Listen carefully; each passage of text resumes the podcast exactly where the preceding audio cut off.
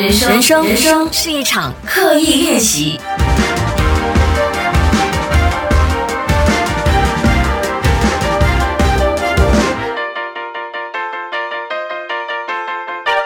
人生是一场刻意练习。你好，我是心怡。谢谢很多朋友在听了上一集的小小的冥想活动之后，给了我非常非常多的反馈啊，包括写 email 给我啦，啊，写 IG story 给我啦，也有很多朋友推荐我一些冥想的书籍啊，冥想的课程等等。哇哦，真的是排山倒海的多，非常感谢大家。呃，想不到，嗯，就比较跟我不一样的路线那一集有这么多朋友喜欢，那证明我平时的路线也真的是还好而已。无论如何，反正我觉得有起到无论是娱乐你啊、陪伴你的目的，我已经非常的满足了啊。我觉得人的交流总是这样的，你在把手伸出去的时候，就不要假设说有人握着你的手，或者是有人牵起你的手，因为你只要把那个讯息发放出去，就一定会有一些力量就投了出去。可是这个宇宙会什么时候再把这个力量还回给你，或者是用另外一种方式回到你身边呢？其实你不用去做太多的假设的。所以我觉得人的善意也是这样。很多时候我们在做一些决定的时候，不要觉得说，哎，别人会怎么。看我，或者是我做件事会得到什么样的回报？只要那件事是你自己认同，你在那个当下觉得我应该这么做的话，那你就去做。然后呢，这个世界、这个宇宙呢，迟早会给你回应的。那不知道是不是上集冥想了之后，讲话变得很玄？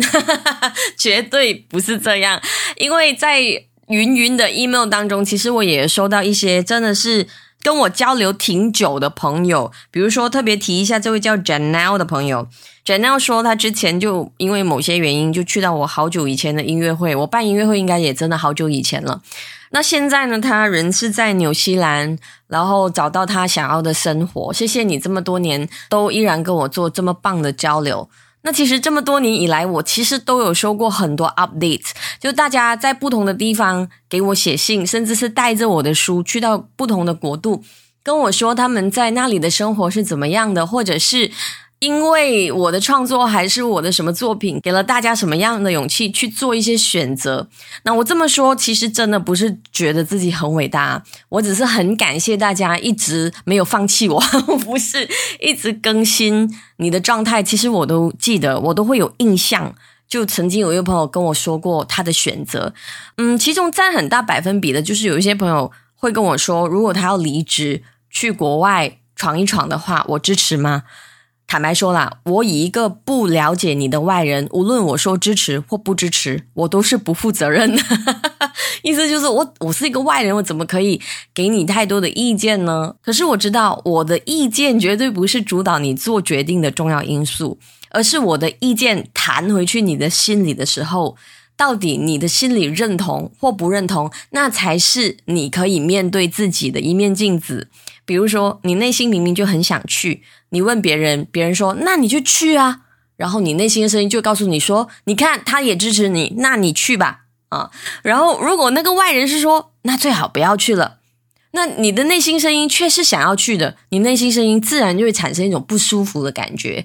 所以我觉得外界的声音，只要你把它视为是一面镜子的话，其实无论别人说好或不好，都有起到那个作用的。所以为什么这么多年以来，我依然。扮演着这个不负责任的角色，就跟大家提供大家一些所谓的意见。其实我最终的目的都是希望大家听见自己内心的声音，这非常的重要。所以也是因为上个礼拜的这么多的 email，所以我想要讲一下今天的这一题。那今天的这一题，我在思考要怎么分享的时候，我就觉得说，很多时候我们都会被劝告，你什么时候应该做什么事。如果你有留意我的 YouTube channel 还是我的书，我一直都觉得年龄的阶段真的不是让你做或不做什么的一种理由。当然，我们有一些人生的阶段，比如说，呃，已经成了别人的父母，或者是你依然是别人的孩子，不过你的父母需要你的照顾，这样子的人生阶段，我们一定要负上责任。可是这跟我们的年龄是没有关系的。所以本来我就想说，哎，我应不应该做？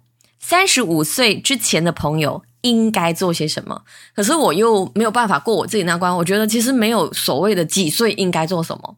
所以其实也没有所谓的几岁不应该做什么的。不过我就觉得比较容易讲的应该是几岁不应该做什么，所以我就挑了另外一个非常不负责任的主题来跟大家分享。我自己非常主观的认为，在三十五岁以前你不应该做些什么。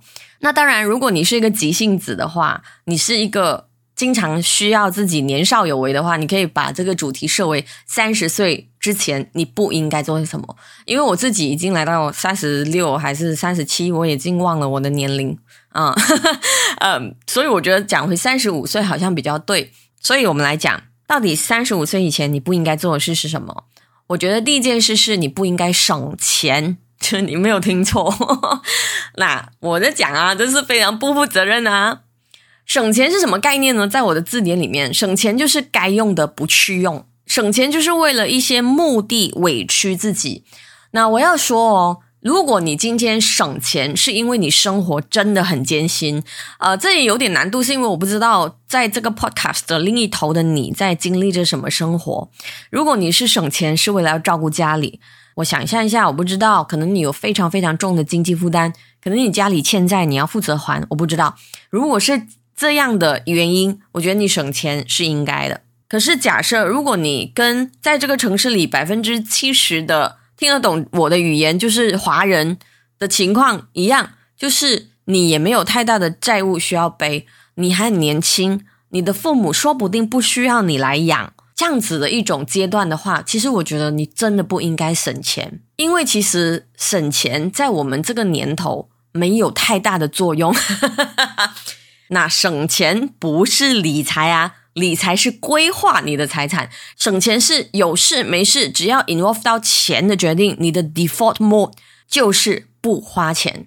为什么我觉得三十五岁之前你不应该省钱呢？是因为我觉得很多的知识都是应该花钱买回来的，无论你买这个知识的方法是去上课、去买书。或者是买一些有的没的去学习，这是一件事。另外一种花钱去认识自己的方法，就是去犯错。不是说犯错，比如说，我觉得如果你一直都很想要有一个名牌包包，我先不说那名牌包包是两万多马币的 Hermes，还是一千块的 Coach 啊，那个那个价码不是重点。重点是，我觉得如果三十五岁之前，你一直觉得别人有，你也想要有，你没有那个东西，你不甘心，可是你同时又省钱的话，那请你不要省，你去买，买了之后体验一下那个拥有的感觉。为什么这点很重要？是因为如果那个不是你真正喜欢的事，这种爽，这种嗨，其实是稍纵即逝，很快就过去，你很快就会因为拥有名牌而变得很 numb，很麻木。你换手机，说不定两下就不想换了。你喜欢买些什么？两下你就觉得闷了。那这个过程在三十五岁之前是非常的珍贵的，因为你要找出你真正喜欢的东西是什么，那是超级无敌重要的事。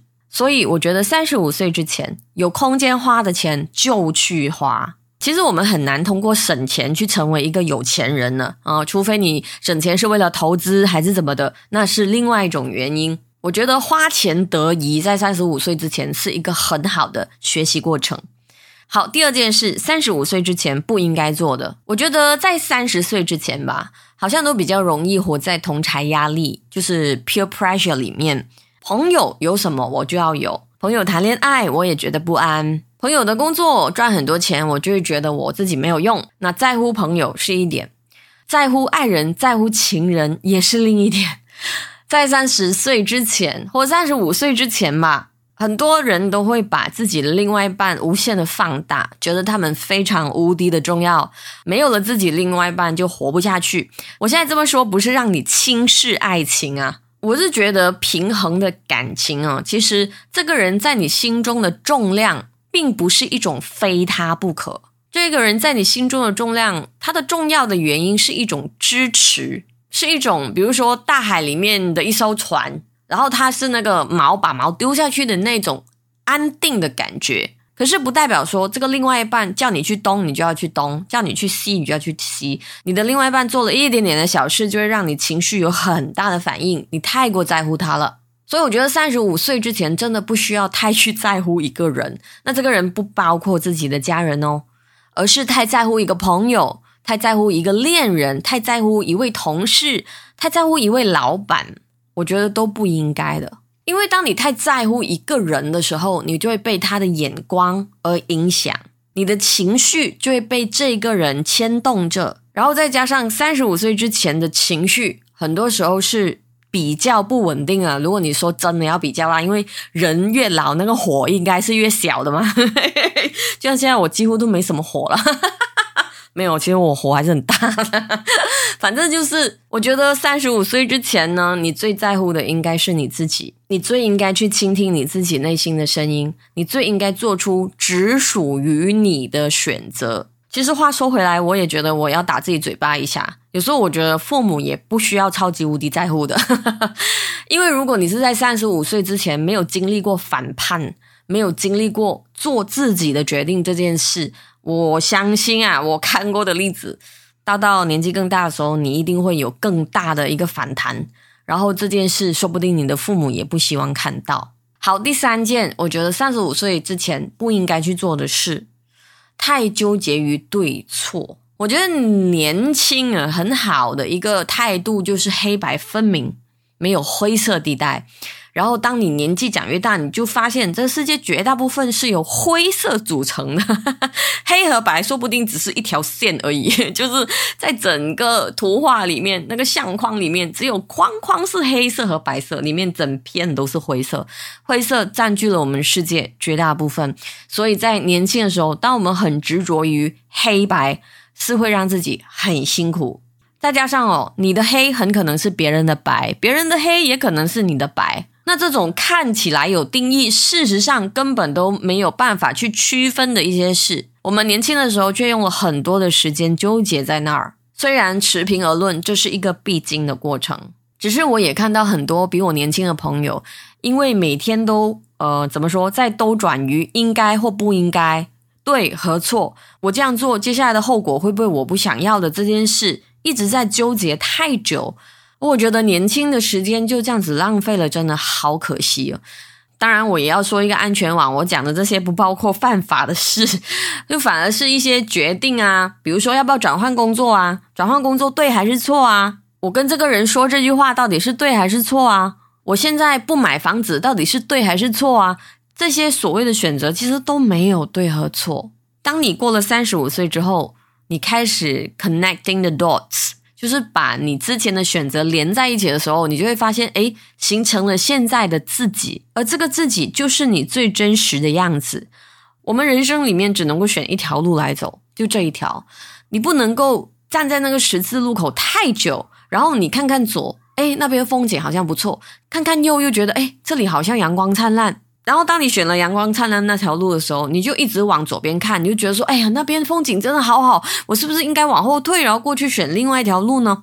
导致你现在这条路的阳光灿烂，你根本没有办法好好的享受。三十五岁前的心没有办法定下来，这是非常的美好的。我觉得，就是因为这种你这个又想要那个又想要的心情，可能会开创出不一样的可能性。不过，你贪心是一件事，你什么都要试是一件事。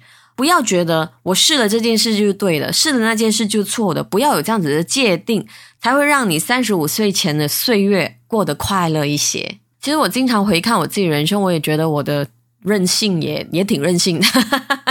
比如说现在，我也觉得，嗯，就再拖一下吧，结婚这件事。很多人跟我说，哎，再不结那就会散哦。我又心高气傲，我就觉得不会散啦，或者是散了也没怎么样啊。